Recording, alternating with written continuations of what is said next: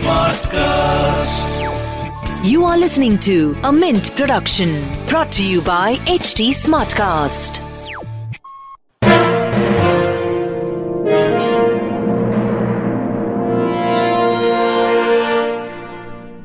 I was speaking with Vinayak earlier, uh, Mr. Forbes, who was happy to hear about the DFI being set up for one, and of course the capex uh, guidance that the government gave out Mm-hmm. at 5.54 lakh crores. Did you like what you heard on infrastructure, or do you feel over there as well what was missing was details on uh, implementation? Well, I mean, I suppose you know the bu- budget is limited by by by how much detail can be put in on on on implementation. It's good to hear about the new the new infrastructure institution being set up. Uh, that sounds like a, a, a good move. Um, I think the pipeline actually is now quite significant for infrastructure. A lot of that pipeline actually will be will be actually implemented by state governments. Um, and I think if we see the actual funding of state governments by the union government happening in a much more generous way, as was promised by state, that will be very healthy. Because I think that's what will actually provide a real fillip to actual infrastructure spending. Wonderful to have you stop by and speak with me. Thank you so much for your time today, Mr. Forbes. Thank Uh, you. market holding steady today. The banks are indeed on fire. Rashesh Shah of Edelweiss joins in. Rashesh, the market looks happy. Are you? I think uh, I think uh, after today's uh, you know budget, it came in very difficult times. Uh, if you look around, most people are happy. There are obviously some niggling uh, you know details and all that people will will query and feel unhappy about. But overall, I think there are a lot of things in the in the budget uh, that are there to feel happy about. I mean, you, I'm sure you've spoken about a lot of this on privatization, disinvestment, on FDI increase, on uh, the 35,000 crores for the vaccine, which also I think is a very good start. The, the vehicle scrappage policy, a lot of this are, are going to improve structural demand in the economy and also help us put COVID behind us and get to, uh, we do believe that India is on a five, six year growth path now, and that the, the, the medium long term growth is only going to be restored with this particular budget. Two of those topics, uh, Rashesh, FDI and insurance. Uh, that's a big one, is it not? Uh, does that really open up potential for that sector, you think? Yes, as you know, we need uh, capital. We need a lot of capital from abroad. We need a lot of uh, investments from abroad. So I think this FDI insurance is good because this allows the insurance sector to grow faster. Insurance sector is very capital intensive, and this kind of long-term equity capital in India is only so much.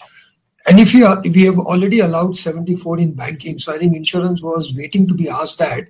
But with this extra capital that the insurance companies will get, I think insurance companies will play a big intermediation role in in really channelizing household savings into long-term investments. And I think that we have to use the market mechanism, the insurance companies. I do believe that we have overused the banking sector, and even hence, you know, setting up a bad bank and all can only go so far because a lot of this require market-related answers through the bond market, through AIFs, and through others because they don't uh, they don't burden the banking sector. The banking sector is very burdened because they take deposits, but those deposits are on call overnight, and that puts a lot of burden on the banking sector to take risk for long-term investments in the economy.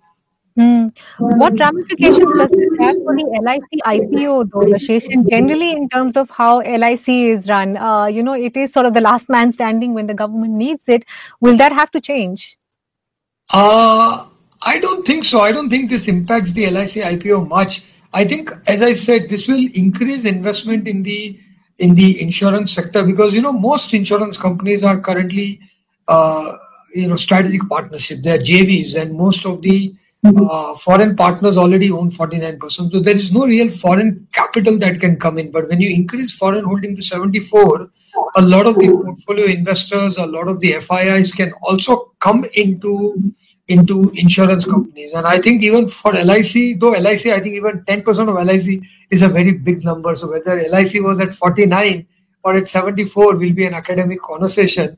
But I think uh, it does reignite a lot of A, interest and investment opportunity in the insurance sector, and B, allows the insurance sector to play as big a role as the banking sector has done in capital formation and channelizing capital for long-term growth in India. Mm. You have a deep, uh, deep understanding of the primary market, of course, uh, Rashesh. On that disinvestment figure, though, I didn't hear any fresh names in terms of disinvestment or privatization. Did you hear anything that you think the market will be excited by? Uh, as someone was pointing out earlier, Air India has been, a, you know, a 22-year story now in terms of selling that one. Yeah, you are absolutely right. I think the ones which have already been announced, the Air India, the BPCL, LIC, all of them, they itself, I think, will allow the government to meet the disinvestment or the privatization target there. Again, I think there are two parts. There is disinvestment and there is privatization. I think the disinvestment, uh, I, I personally think on a long-term basis, this getting one and a half, two lakh crores a year is a very small number. I think government needs to go towards four, four, four to five lakh crores a year, and that can only happen through massive privatization. So I think this announcing of a couple of banks will be privatized, LIC, uh, you know, disinvestment, uh, Air India, BPCL, all of that. I think this year numbers will get met, but I would have, I would have hoped for a long-term disinvestment privatization strategy, and I, I, I would like have liked the government to say, you know what, we'll raise three hundred billion dollars over the next five or six years through disinvestment and privatization, because government, at the end of the day, as what I call a capital allocation problem. They've allocated a lot of capital to banks and Air India, and they need to reallocate it back to infrastructure and healthcare and education. Mm. As we have seen in the past, Rashesh, the market will do what it will do today. Uh, what is your sort of medium term takeaway from what you heard today for the capital market and the fixed income market?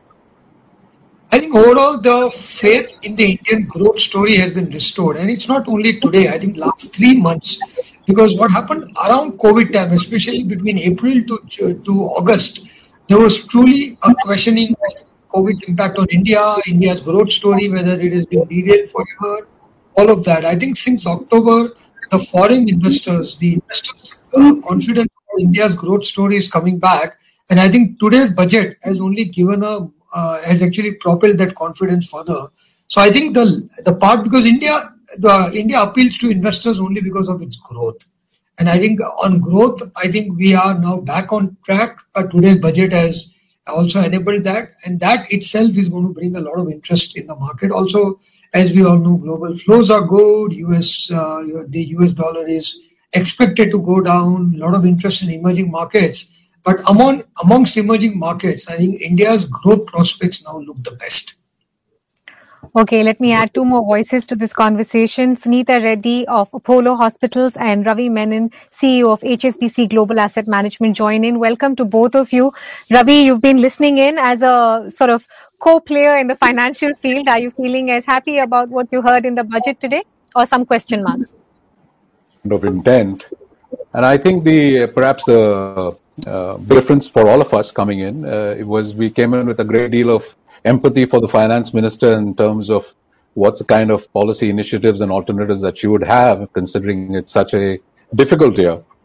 Uh, and I think within that, uh, not just the statement itself, uh, but the big difference in this year as opposed to the past is really laying out a roadmap. Uh, Rashesh did mention that he would like the disinvestment number to be quantified but at least the statement of intent that there is a committee which is going to look and decide there are only going to be four in the strategic sector and the rest are going to be disinvested is clearly a very clear cut statement of intent, which I think was missing in the past few years. Uh, the mm-hmm. fact that you quantified this 1.75 lakhs is, is a start. It's, it is actually lesser than last year's disinvestment target. Uh, but we know that some of the names in a buoyant market like this, including LIC, of course, uh, the big ticket uh, disinvestment, can quite easily achieve this. But what has not been quantified besides the disinvestment is the overall monetization. And I think that's been a very critical part which has not been focused on as much. Though we have seen during the last few months, we've spoken about InvITs coming in, in Power Grid, and a few other very asset heavy uh, public sector enterprises. And we have also seen in today's budget some level of tax uh, changes and amendments coming into those capital market structures. So the more supply that you're coming in, we need to have more uh, instruments in place, and I think that's a big positive. Uh, the biggest change, of course, is a very uh, strong statement of intent in terms of the public sector banks uh, and the candid uh, assessment of two coming up for privatization. We have never heard this ever. I think all of us uh, have been in the market long enough, never ever heard this. It's always been a holy cow. So I would I would definitely rate that as the biggest uh, change which has taken place, along with one general insurance company. So I, I think your... it's, a, it's, a big, it's, a, big, positive from that sense. The markets, perhaps, I can see Anant has joined and he can uh, uh, speak about it more in terms of uh, the additional borrowing and the 12 lakh crores and what that means. And the tenure is moved by what 10 or 15 basis points. I've seen the corporate bonds are moved by what 20 basis points just before I joined this call, which I think is largely okay. That it's that it's not you know uh, uh disruptive to the markets in terms of uh, what that is. And finally, of course, the fact that no taxes have been changed and there is some certainty in the tax environment is clearly what's cheered uh, everyone uh, in in terms of a common factor right across the spectrum. So overall, I think it's a big positive, and and the markets are reflecting that that sentiment. There are some surcharges, though. Just waiting for more, uh, you know, details on that. Uh, speaking of the bond market news, also in that they the government uh, has said they're working on bond index inclusion and they hope to do part of the borrowing through the bond index. Uh, Ravi, what did you make of uh, you know the asset reconstruction company that was talked about? Because that's that's a hot debate. There's there's enough people against that argument as they are for. Yeah, I mean it's it's obviously uh, it's a very heated uh, discussion and there are points in, uh, of argument on both sides. But finally, we had to take a decision because the fact is that over the last few years, the financial services and the banks and the NBFCs have been impacted. And this halfway house of not doing anything while we were debating the options or two big options has now been addressed. Now, I think the whole, uh, the, the, you know, what needs to be seen is, is how is this going to be executed? Uh, there are enough examples on a worldwide basis uh, where it has worked and it's worked very successfully. Uh, but I think the positive is that decision has been made. Uh, let's also also bring in uh, this point which was made on the development financial institution, going back to the days of ICICI and IDBI, and a very ambitious target of 5 lakh crores. Just to put things in perspective, Axis Bank today is about 6 lakh crores. PFC and REC put together is, I think, less than 5 lakh crores. So it is an ambitious target. Uh, but it's but as long as his intent is there to regrow and be very focused on that, uh, I think that will definitely come through. So I think it's a tick mark on both, and clearly in the former, since there is a, a group which is a very strong view, I think execution of that will be the most critical factor. Sunita Reddy of Apollo Hospitals is waiting by as well. Sunita, she was very clear about the fact that uh, you know health was her main thrust. It was literally the first item on her budget speech. Uh, what did you make of the big increase? So I, you know, I'm uh, really happy that for the first time that they're looking at the health sector as as crucial to the growth of the economy because she started with the health. Uh, the allocation of 2,36,837 crores, of course, a sizable allocation, 136% over the last year. But the fact that this is going to be something that will be used for a period of time is something that we need to wait and watch. But what makes me happy is that the fact that the government is really, for the first time, really investing and creating healthcare infrastructure in both the urban and rural. And they are really preparing for what could be another pandemic, uh, whether it is, you know, whether it's just uh, virus like things that happen, airborne diseases, but they're preparing for it through the creation of new labs, uh, the creation of, uh, you know, critical care centers all over the country so I think it's going to put India on a strong footing when it comes to looking after the health of their citizens. And without that, of course, you know, nothing that they do for the economy will have much meaning. So very important for the healthcare uh, sector.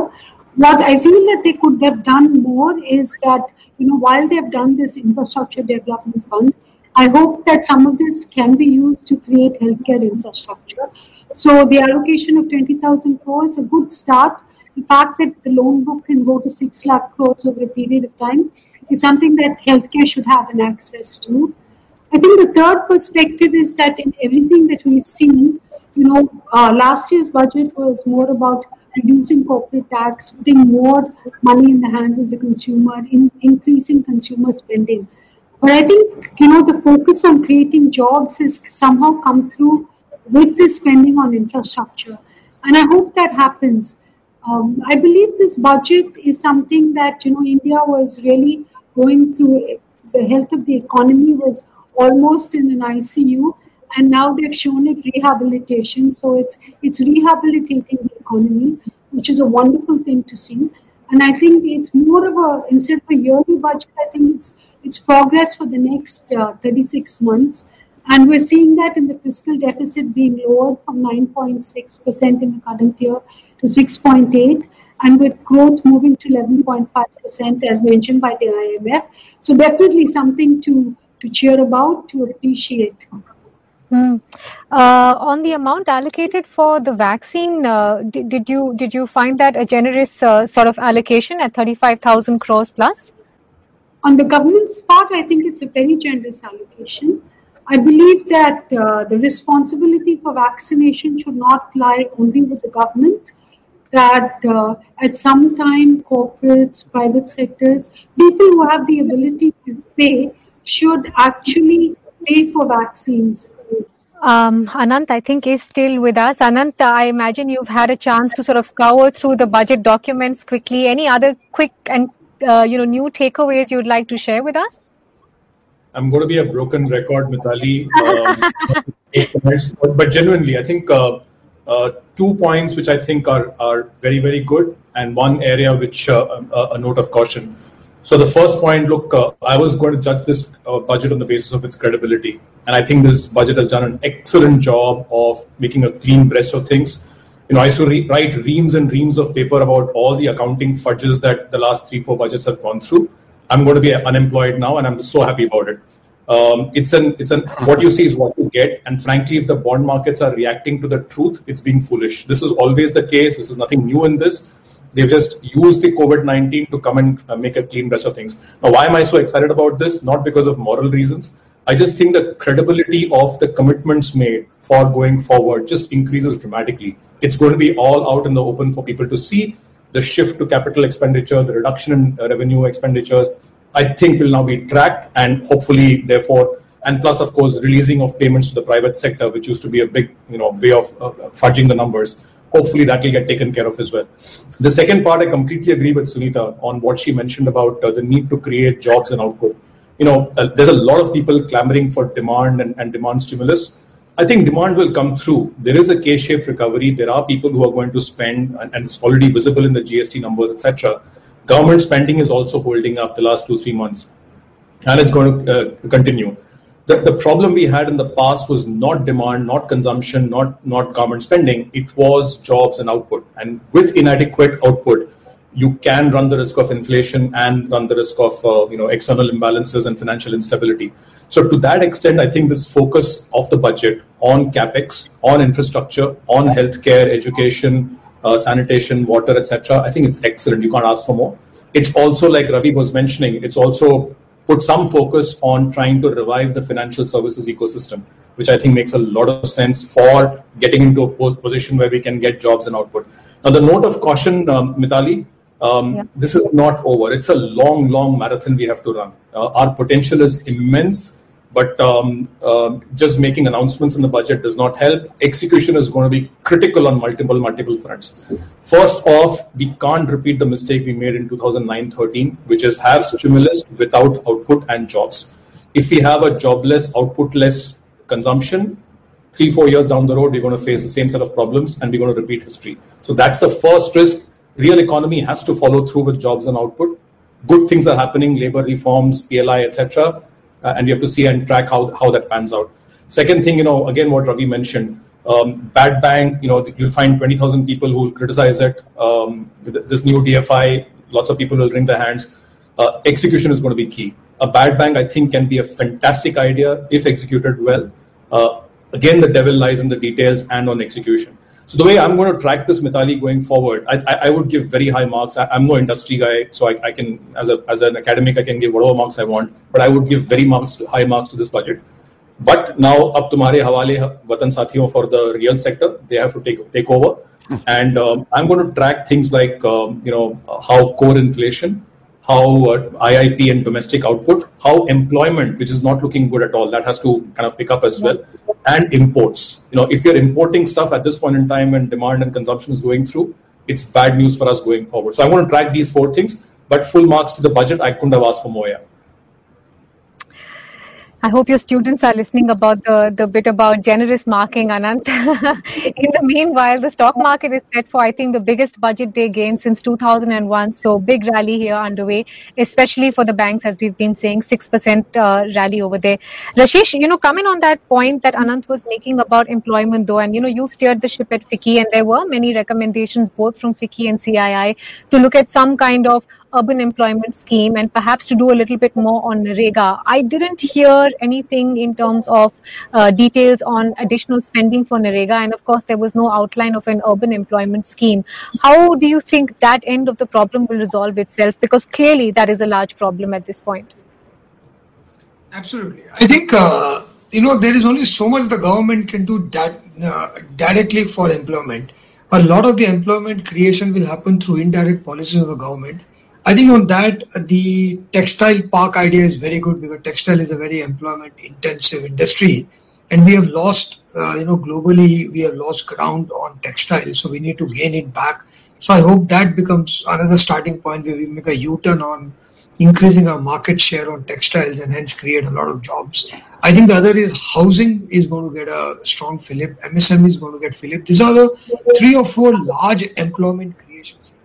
Outside of farming, if you see construction, uh, uh, you know, housing, textiles, MSMEs, all these are big creators of jobs. And I think the indirect uh, impact on jobs may be much stronger. And again, along with jobs, we also need to make sure that the wages are adequate. In fact, in a lot of places, including on the, on the NREGA, the problem is not job; it is the wages. If the wages are inadequate, it will not lead to consumption and you know prosperity after that. So we need to make sure that the jobs are well paying they are long term sustainable they are not you know temporary contract jobs which have a lot of instability inbuilt in those. And those are the kind of jobs we need to create. And that and those can be created i think via housing via uh, obviously manufacturing uh, you know via retail uh, textiles as well as through msmes and uh, that focus is there again, as I think it's a great budget, it's a great plan. Uh, a lot will depend on the execution, but I think as of now, at least the starting point is very encouraging that we have got this the plan out of the way. But always after the plan comes execution, and execution is both government as well as the economy and the private sector will have to execute the, the smaller details, the, just uh, the basic details, right? Nothing to sweat over. Uh, yes. Ravi, I wanted to talk to you about, you know, for a second about global perception here, because that was the big takeaway from, for us the moment she finished with her budget speech, which was that it looked like for the first time in many years, the finance minister had chosen to just make a clean breast of it and come out clean in terms of core numbers, both what she said the fiscal deficit would end up at and what she guided to. Uh, do you think that's important in terms of global perception as well, to be seen as being more transparent now with the situation as it stands? No, I think absolutely, be it global or domestic, uh, I think the uh, clarity and the glide path is always welcome. Uh, for instance, I think the numbers uh, show back to the FRBM target that she didn't even mention 3.5. I think she said lower than 4 or 4.5 is going to be targeted by 25, 26. So it's very clear that the plan is to have an expansionary budget, not just in this year, but going on till the next four years or so, uh, which is a positive. So you know that uh, that's that's the game plan uh, which is there in place. Uh, second, the biggest uh, hindrance, irritant for everyone, particularly foreign entities, is what happens in the tax regime. And this three year and uh, uh, revision from six years is a big positive and uh, will be definitely be very welcomed. Third, I think we I haven't seen the fine print, uh, but some of the sectoral numbers which are put in uh, will become very important. Sunita mentioned on the healthcare and the numbers that we can look at. But closer to our own industry in, in the fund management business, uh, Gift City has come up in the last few years. Uh, significant tax concessions have been given. And genuinely, there is an opportunity of creating a hub of excellence in terms of fund management out of India, uh, which today we have exported over the last 25, 30 years. We exported it to all the various financial capitals in the world. May not be the most labor intensive in terms of number of people, but definitely a much higher uh, skill set, uh, which we would like to come back. Uh, these are representations which we've been making to the government in terms of uh, some of the tax changes which we are expecting. It may be in the fine print. I haven't seen it. I hope it's there. Uh, but there are avenues of certainty which will come in because let's take fund management for instance. Uh, we cannot have a situation where we bring something into India, establish funds, and tomorrow some tax law changes. Uh, you can forget it. Then you know it, it's gone forever. So demonstration of that certainty and over tenor of policy, I, I think is important, and that's another tick mark that this budget is definitely uh, provided, be it both the fiscal or the monetary side in terms of what we can expect.